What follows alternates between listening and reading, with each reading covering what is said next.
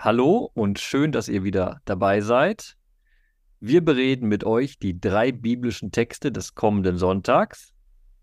Ihr hört den Podcast in Principio. Mein Name ist Till Magnus Steiner und ich bin Alttestamentler. Ich bin Christel Köhler, ich bin Neutestamentlerin. Und in unserem kleinen Dialog, der eben ja immer schon auf den Sonntag hinlenkt, die geht es heute eigentlich ein bisschen um so schwere Dinge, könnte man sagen, die wir allerdings natürlich versuchen leicht zu machen. Es geht nämlich um Lasten und um die Frage, wie wir uns oder Menschen belasten, aber auch, wie es sein kann, dass wir zu einer Entlastung beitragen. Drei spannende Texte wie immer, die mit diesem, ja, mit diesem Wort von Lasten oder von Mühen spielen.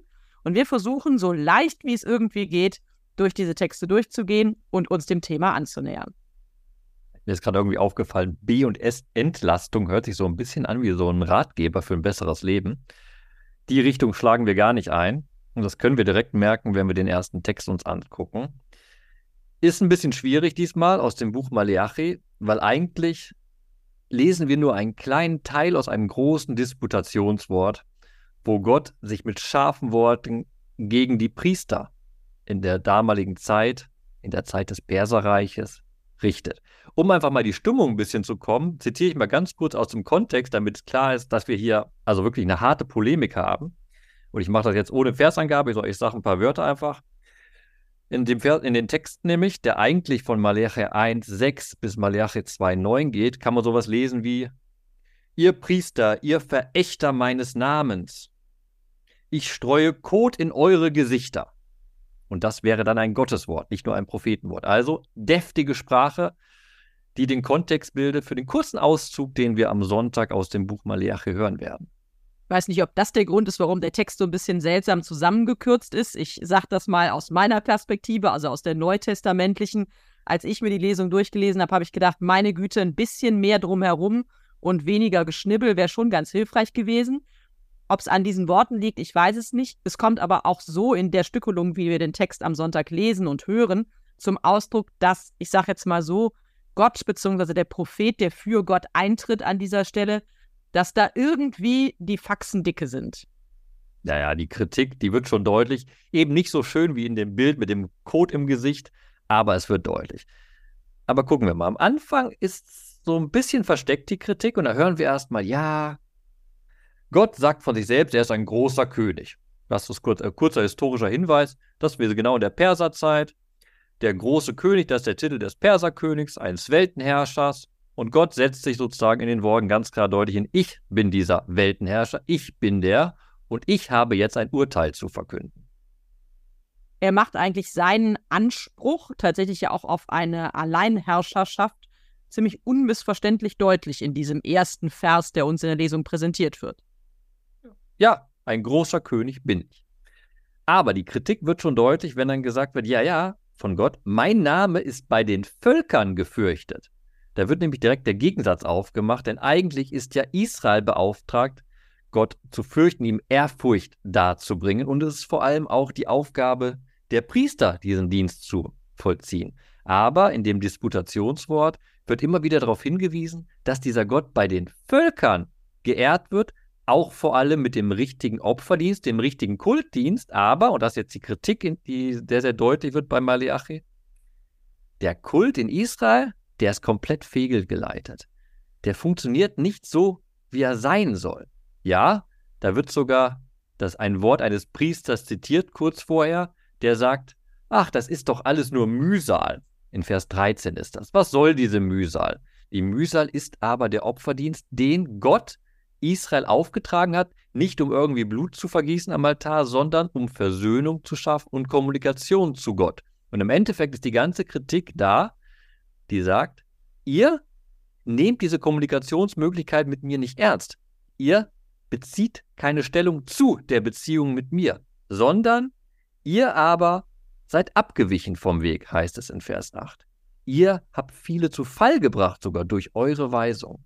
Ihr, die Priester, habt den Bund Levis zunichte gemacht, spricht der Herr der Herrscher Und ich habe diesen, äh, dieses Zitat jetzt kurz nochmal vorgelesen, um zu sagen, es gibt noch eine zweite Ebene, die genauso wichtig ist und die vielleicht nicht sofort auf der Hand liegt. In der damaligen Zeit im Alten Testament sind Priester eben nicht nur Kultbeamten, sozusagen opfernde Personen, sondern sie sind auch bereits beauftragt, die Tora auszulegen und Weisung zu erteilen.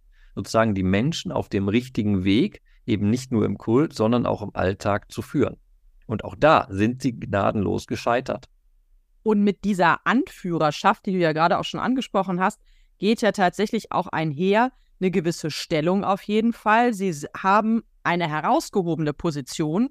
Und ich finde, du hast ja gerade schon Vers 8 zitiert, Vers 9 macht sehr deutlich, wie dann Gott eben vorgehen will. Also wenn diese Priester mit ihrer herausgehobenen Stellung eben seinem, also Gottes Namen keine Ehre machen, ihn nicht in Ehren halten und so weiter und so fort, sie eben andere zu Fall bringen durch die Weisung, statt sie eigentlich aufzubauen, dann ist die Konsequenz, darum mache ich euch verächtlich und erniedrige euch vor dem ganzen Volk, so wie ihr euch nicht an meine Wege haltet und auf die Person seht bei der Weisung. Also ganz deutlich die Konsequenz des Handelns der Priester bringt quasi eine Konsequenz Gottes auf, auf das Tableau und das heißt, ich mache euch verächtlich. Es ist eine Androhung, dass sie ihren Status verlieren. Genau, der Status, den sollte man vielleicht auch hervorheben, dass eben die Priester, die Leviten, besonders hervorgehoben waren in Israel. In den Geschichten aus der Urzeit wird dann erzählt, dass eben der Stamm Levi keinen eigenen Anteil am Land bekommen hat, sondern eben Anteil war der Kult. Und das ganze Volk Israel sollte sich um den Stamm Levi dementsprechend kümmern. Eine besonders herausgehobene Position, die aber eben nicht alleine im Sinne einer Hierarchie zu verstehen ist, eben, sondern in einer Funktion, die sich fürs Volk erfüllen soll. Und das ist bei Malachi ganz deutlich, das ist der richtig ausgeführte Kult als Kommunikationsform zu Gott und zugleich die richtige Weisung, also die richtige Vermittlung der Lehre an das Volk, damit das Volk auf dem Weg Gottes gehen kann. Das ist eine Mittlerfunktion, so könnte man es vielleicht auch andersrum formulieren, dass tatsächlich das, was Gottes Gesetz ist, was manchmal auch vielleicht auch sperrig daherkommt und nicht jedem verständlich ist, genau durch diese Priester übersetzt wird. Sie bilden das Scharnier zwischen den Weisungen Gottes und dem Volk, vermitteln es, machen es leichter zu verstehen, was damit gemeint ist, also entlasten das Volk, das nicht selber grübeln muss, was will denn Gott eigentlich von uns, sondern sie versuchen eben durch ihre Auslegung, durch ihre Weisungen das Ganze ja leichter zu machen. Aber irgendwie scheint das genau ja nicht zu gelingen. Genau, das scheitert richtig grandios. Und so wird eben interessanterweise aus dem Segen, den Levi eigentlich darstellt, ein Fluch. Das heißt dann ja auch in der Lesung, dann schleudere ich meinen Fluch gegen euch und verfluche den Segen, der auf euch ruht. Gott wendet sich sozusagen ab und sagt so, ich will Kommunikation, ich will Beziehung zu euch, durch euch, aber wenn das nicht möglich ist, werde ich eben aus dem Gott der Barmherzigkeit zum Gott des Zornes. Aber, kleiner Spoiler für die alle, die Maleache noch weiterlesen wollen, es heißt zwar hier, ihr habt den Bund Levis zunichte gemacht, also der ganz klare Vorwurf, die Belastung, okay, ihr habt den Bund gebrochen, ihr habt euch abgewendet von mir, aber Gott hält an dem Bund trotzdem weiter fest. In Maleachi 3 sagt er ganz deutlich, ich errichte diesen Bund weiterhin aufgrund Levis. Ich halte mich weiter daran fest. Aber wir müssen am Sonntag erstmal stehen bleiben bei der harten Kritik. Und die harte Kritik, jetzt könnte man sagen, gut, das ist äh, Kultpriestertum, Zweiter Tempel, Perserzeit, ganz, ganz, ganz weit weg. Aber erstens, nur kurze Randbemerkung, natürlich haben wir heute in der katholischen Kirche auch Priester, auch wenn das Neue Testament keine Priester kennt.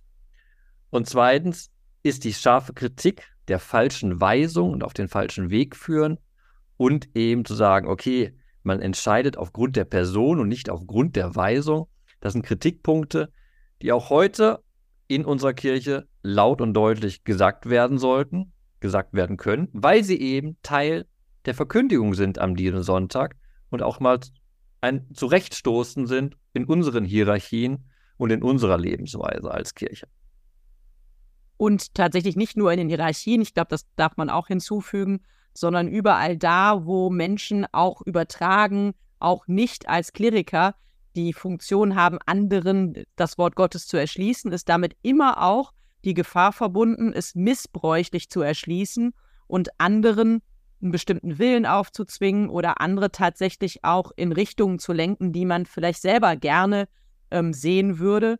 Ohne dass es, sagen wir mal, ein, ein, ein Fundament hat, wirklich in der Schrift. Also das Belasten kann durchaus eine Tendenz werden, die natürlich alle umfasst, die wir aktiv werden in der Weitergabe des Glaubens. Und das ist ein schöner Trick bei der Auswahl der Lesung. Denn eigentlich, wenn man die Struktur vom Maleachi-Buch anguckt, ist das Disputationswort gegen die Priester mit Vers 9 vorüber. Und dann fängt ein neuer Abschnitt an. Aber den ersten Vers aus diesem neuen Abschnitt hören wir am Sonntag auch anschließend. Und da wird genau die Perspektive geweitet. Da heißt es dann, haben wir nicht alle denselben Vater? Hat nicht der eine Gott uns erschaffen? Und dann jetzt der wichtige Punkt, den du auch gerade gesagt hast. Warum handeln wir dann treulos einer gegen den anderen und entweihen den Bund unserer Väter? Also die Kritik, die da exemplarisch den Priestern vorgeworfen wird, ist natürlich auch immer etwas, was der Leser auf sich selbst und sein Leben applizieren kann und sagen kann, okay, wo, wo weise ich denn ab, wo gebe ich weise, falsche Weisung, wo nehme ich Gottesdienst nicht ernst, wo sind meine Fehler da gelagert? Diese Idee von haben wir nicht alle den einen Vater oder anders formuliert, gibt es denn nicht nur den einen Vater, ist dann ein Teil, der uns super hinüberleitet schon ins Evangelium. Wir sind in Matthäus 23 und ähm, sind im Vergleich zu den vorigen Sonntagen jetzt doch wieder in einer etwas anderen Szenerie. Erstaunlicherweise sind die Pharisäer und Schriftgelehrten mal nicht mehr dabei und trotzdem spielen sie eine maßgebliche Rolle im Text des äh, Sonntags. Ähm, aber Jesus hat eine viel, viel kleinere Zuhörerschaft jetzt. Es sind eben nicht mehr Pharisäer und Schriftgelehrte auch da, sondern er spricht zum Volk, also so klein ist es auch nicht, und zu seinen Jüngern. Das heißt, die, die vorher stumme Zeugen der ganzen Situationen, der Auseinandersetzungen waren, die werden jetzt aktiviert und selber wieder mit ins Geschehen eingeholt. Am Anfang, du hast gerade gesagt, die Pharisäer spielen jetzt keine Rolle als Gesprächspartner, über sie wird aber gesprochen. Und die ganze Zeit haben wir die Kritik gegen sie gehört. Und hier auf einmal wird aber uns auch verdeutlicht im Evangelium, dass für die christliche Gemeinde, die da im Stehen ist, geschrieben ist, die immer noch enge Beziehungen zum Judentum hat, und da wird für die geschrieben zum Lesen, auf dem Stuhl des Mose sitzen die Schriftgelehrten und die Pharisäer, tut und befolgt also alles, was sie euch sagen. Die Pharisäer und die Schriftgelehrten sind weiter eine Autorität, die nicht abgebrochen wird. Die Kritik kommt, äh, die handeln anders, als sie es eigentlich lernen sollten oder lernen. Aber sie sind immer noch eine Autorität. Und das fand ich bemerkenswert, wenn man das nochmal durchdenkt. Die ganze Zeit die Kritik an den Pharisäern etc. Und auch hier, die Kritik wird ja nicht weniger. Aber erstmal, sie bleiben eine Autorität. Das wird da vermittelt. Dass die Kritik, von der du da sprichst, ja äh, in den vorhergehenden Abschnitten nicht eine offen geäußerte Kritik Jesu war, sondern die Pharisäer und Schriftgelehrten haben sich ja immer wieder selbst entlarvt. Also nicht nur, weil sie Jesus eine Falle zu stellen versuchen, sondern auch, weil sie tatsächlich ähm, Fragen gestellt haben. Jesus hat darauf reagiert, zum Beispiel in Gleichnissen. Und am Ende mussten die Pharisäer selber zugeben, dass das, wie sie handeln, irgendwie nicht die Lösung ist, die eigentlich den Weisungen Gottes ähm, folgt. So, also das heißt, es war gar nicht eine offen geäußerte Kritik Jesu an den Pharisäern und Schriftgelehrten, sondern es war mehr ein sich selbst entlaufen. Die richtig offene Kritik, die folgt erst dann eigentlich in den Versen nach diesem Evangelium, wenn es auch mit sogenannten Weherufen einhergeht und auch von Heuchelei ganz offen die Rede ist, da ist dieser Text eher noch ein bisschen anbahnend, würde ich sagen. Genau, er ist noch vorsichtiger. Aber der Punkt ist dann eben sehr schön am Anfang, wird nochmal auf die Autorität der Schriftgelehrten und der Pharisäer verwiesen. Okay, die sind doch eine Autorität. Ihr aber als Gemeinde, ihr funktioniert etwas anders in Bezug auf Autorität. Denn in Vers 8 heißt es dann, ihr aber sollt euch nicht Rabbi nennen lassen, denn nur einer ist euer Meister, ihr alle aber seid Brüder. Auch sollt ihr niemanden auf Erden euren Vater nennen, denn nur einer ist euer Vater, der im Himmel. Diese Frage nach dem einen Vater, auf den sich alle beziehen, die hatten wir im Buch Maleachi. Aber es geht hier vor allen Dingen darum zu sagen, also wenn es ja diesen einen Fixpunkt gibt, wie könnt ihr euch selber dann auch zum Fixpunkt machen? Das ist eigentlich eine große Kritik, die oder der Kern der Kritik hier im Evangeliumstext. Und dieser Vers 8, ihr aber sollt euch nicht Rabbi nennen lassen und so weiter, das ist wirklich der Schlüssel, um diesen Text richtig zu verstehen und auch um mit dem ersten Teil dieses Textes, nämlich der sehr deutlichen Polemik gegen die Pharisäer und Schriftgelehrten angemessen umzugehen, wie ich finde. Es wird hier sehr viel darüber gesprochen, zwar einerseits, sie sitzen da noch und tut und befolgt, was sie euch sagen. Aber es wird auch sehr deutlich gemacht, also sie haben mit einer gewissen Autorität und äh, zu Recht diese Autorität, mit der sie auslegen, aber die Diskrepanz zwischen Auslegung und eigenem Handeln ist eben so deutlich, dass genau das eben nicht ein Beispiel für die christliche Gemeinde sein soll. Wie handeln sie denn aus dem, was sie predigen? Was, was folgt aus ihren Worten? Und da ist auf einmal der große Unterschied. Und vor diesem Unterschied warnt uns das Evangelium sehr, sehr deutlich und sagt auch, ihr geht in diesen, ihr fallt in diesen Unterschied hinein, wenn ihr Pech habt, wenn ihr euch nicht richtig ausrichtet. Und das ist ja ganz, ganz deutlich. Eine Ausrichtung geschieht anhand der Brüder, eine Gleichberechtigung auf der Ebene der Gemeinde, mit dem Blick zum Vater in den Himmel und für das Matthäusevangelium ganz kritisch, dem Lehrer. Jesus Christus wird als Lehrer bezeichnet. Und das versteht man noch besser, wenn man nachguckt, wie denn die Jünger Jesu in Matthäus genannt werden. Sie sind ja Schüler. Der Autor des Matthäus-Evangeliums sagt uns sehr, sehr deutlich, wir sind Schüler eines einzigen Lehrers. Wir folgen sozusagen einem Guru, spitz gesagt, beziehungsweise einem Lehrmeister auf seinem Weg. Und dann müssen wir auch auf Jesus gucken, wie handelt er und wie predigt er. Und das ist ja im Evangelium sehr eng miteinander und da fällt auf, da gibt es keinen Unterschied. Nicht umsonst hat das Evangelium nach Matthäus diese großen Redeabschnitte, die ja im Prinzip wie so Lehrerzählungen dann auch jeweils sind, also wo wirklich ganz bewusst, nicht in einem großen Dialog immer wieder, sondern eigentlich in, in äh, großen Blöcken, in denen Jesus selber spricht, er eben auch als Lehrer auftritt und Weisungen weitergibt. Wir denken an den großen Block der sogenannten Bergpredigt, wo es ja auch um die Auseinandersetzung damit geht, was ist denn von den Weisungen Gottes auch heute noch für uns gültig? Und Jesus eben sagt, ich bin nicht gekommen, um da halt all das aufzuheben, so wie hier, die sitzen auch mit Recht auf diesem Lehrstuhl. Aber die Frage ist, geht es wirklich um den Kern des Gesetzes? Das ist seine Frage in der Bergpredigt. Und habt ihr den auch richtig erfasst? Also diese, dieses Lehrersein Jesu gegenüber seinen Jüngern, ähm, das ist ein ganz großes Motiv des Matthäusevangeliums und deswegen läuft auch dieses ganze Ihr aber sollt nicht, denn nur einer ist, genau auf diesen Punkt zu, denn nur einer ist euer Lehrer Christus da muss man vielleicht, oder ich finde es interessant, auch mal eine Parallele zu ziehen, weil du gerade Bergpredigt gesagt hast. Hier am Sonntag im Evangelium wird uns vor Augen geführt, dass die Pharisäer schwere und unerträgliche Lasten zusammenschnüren. Das an sich wird aber gar nicht kritisiert. Und auch in der Bergpredigt haben wir einen Jesus, der auftritt, sagt, ich aber sage euch. Und da werden einige Gebote nochmal radikalisiert und schwerer gemacht. Es geht nicht darum, ob eine Lehre schwer ist oder nicht. Das haben wir auch schon auf einem Podcast gesagt, wenn man das Christentum ehrlich lebt und diesen Ansprüchen Christi zum Beispiel in der Bergpredigt folgt, dann ist es keine, kein einfacher Weg, lastenfreier Weg, kein Weg ohne Mühsal, den man geht. Entscheidender Punkt ist aber genau nun die Frage, wie verhält sich eben Tun und Handeln? Das haben wir eben ausführlich jetzt schon angesprochen. Ich möchte aber dann darauf nochmal hinweisen, dass am Ende dann auch nicht nur diese Trias genannt wird, Bruder, Vater, Lehrer, sondern was ich eben dann vergessen hatte zu sagen, gerade dieser Unterschied zwischen Handeln und Reden sehr deutlich wird, wenn man versteht, dass der Größte von uns allen eigentlich der Diener sein soll.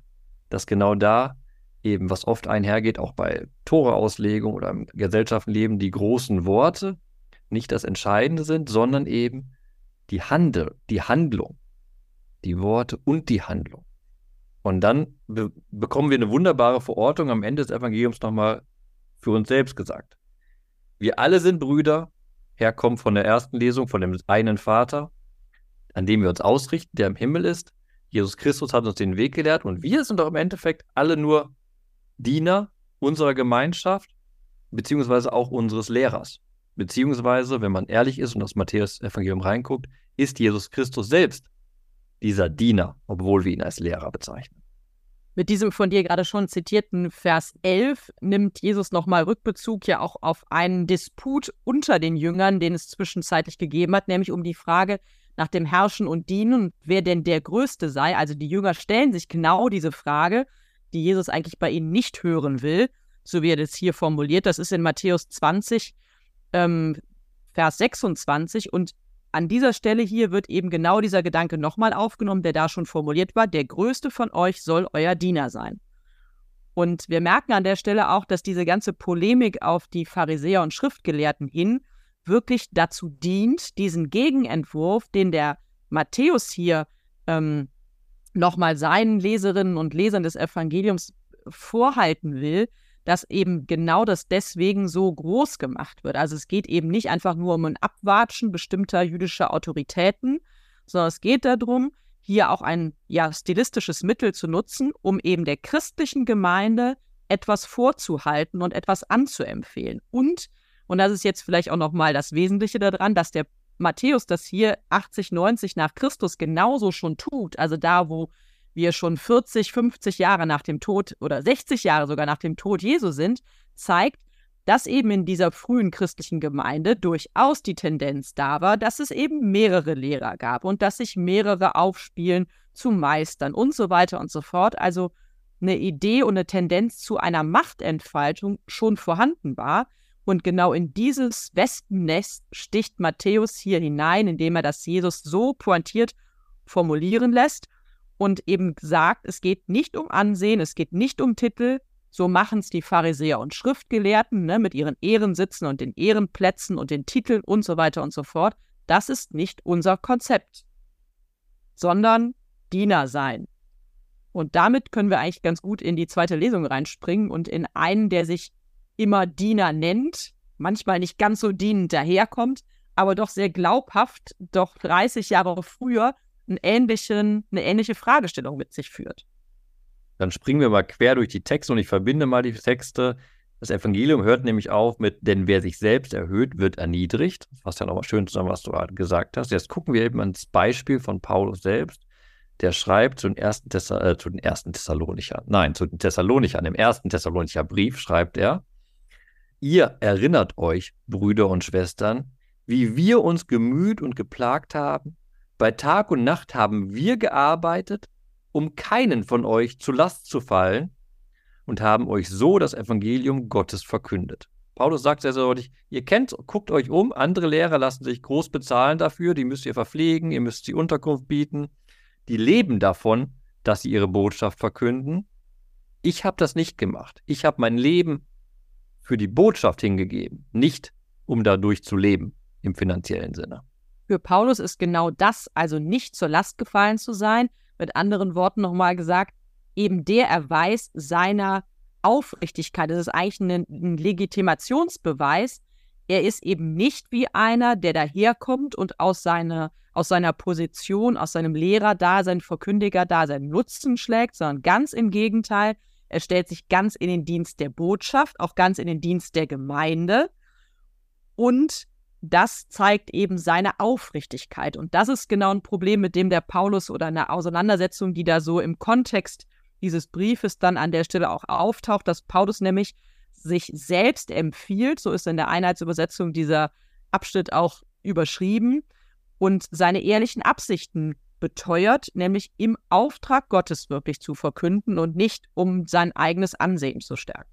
Und wir treffen am Sonntag in der zweiten Lesung ja nicht nur auf Paulus, sondern er schreibt ja in der Wir-Form, also er und seine Mitarbeiter. Und was du gerade gesagt hast, wird wunderbar deutlich auch nochmal in Vers 8. Er sagt ja, ich wollte nicht euch nicht nur das Evangelium Gottes teilhaben lassen. Nein, ihr wart mir so ans Herz gewaschen. Ich wollte euch an unserem Leben teilhaben lassen. Also eine Lebensgemeinschaft wirklich eingehen, aber eine Lebensgemeinschaft, die nicht belastet, die keine Last für die anderen ist, sondern der Ermöglichungsgrund für die anderen ist. Ne? Er bringt sozusagen das, was die Identität der Gemeinschaft bildet, ohne dafür etwas zu verlangen.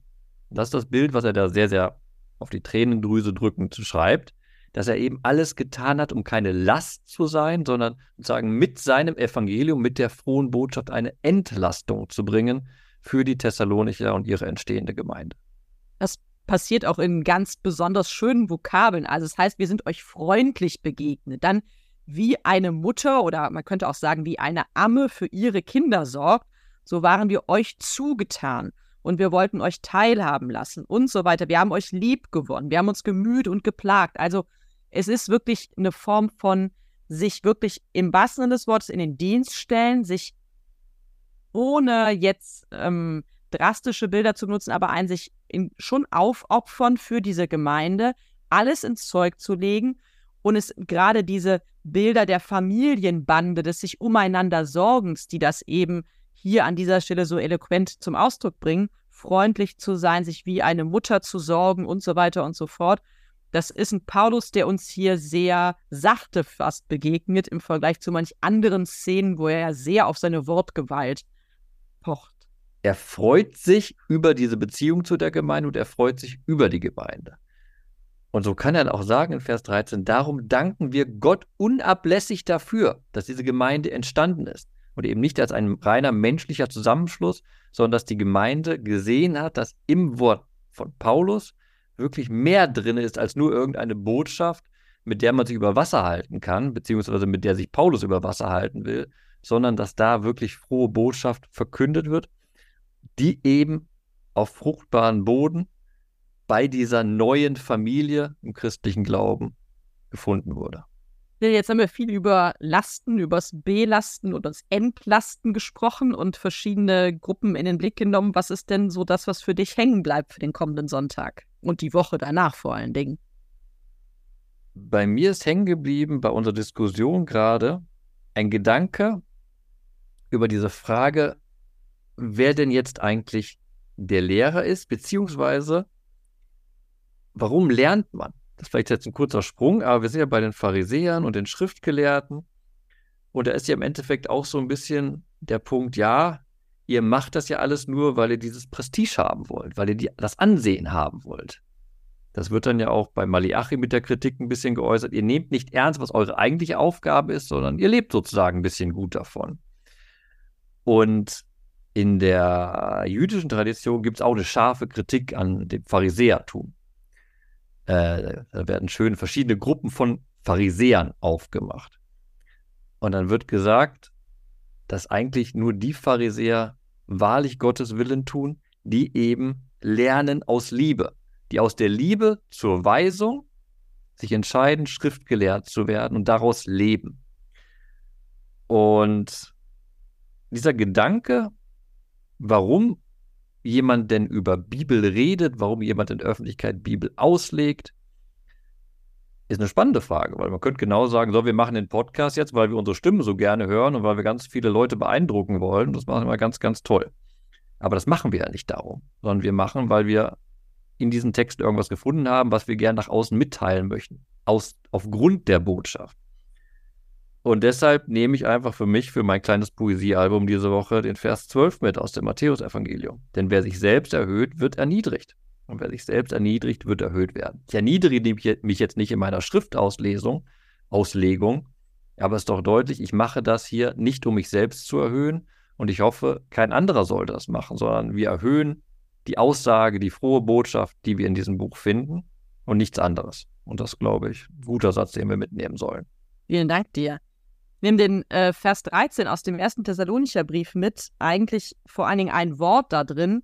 Ähm, Paulus sagt, wir danken Gott unablässig dafür, dass ihr das Wort Gottes, das ihr durch unsere Verkündigung angenommen, empfangen habt, nicht als Menschenwort, sondern wie es in Wahrheit ist, als Gottes Wort angenommen habt. Und jetzt ist es in euch, den Glaubenden, wirksam. Dieses Annehmen ist tatsächlich für mich das der Gegenbegriff vielleicht zum Belasten, von dem wir auch gesprochen haben. Also nicht nur das Entlasten, sondern eine Last ist immer etwas am Ende auch, was auferlegt wird, also was irgendwie auf mich kommt. Das Annehmen hat eine ganz aktive Haltung. Und du hast eben auch nochmal gesagt, also das Christentum hat ja durchaus schwere Botschaften zu verkünden und Dinge mit Anspruch und Sachen, die auch sperrig sind und die unseren Alltag herausfordern.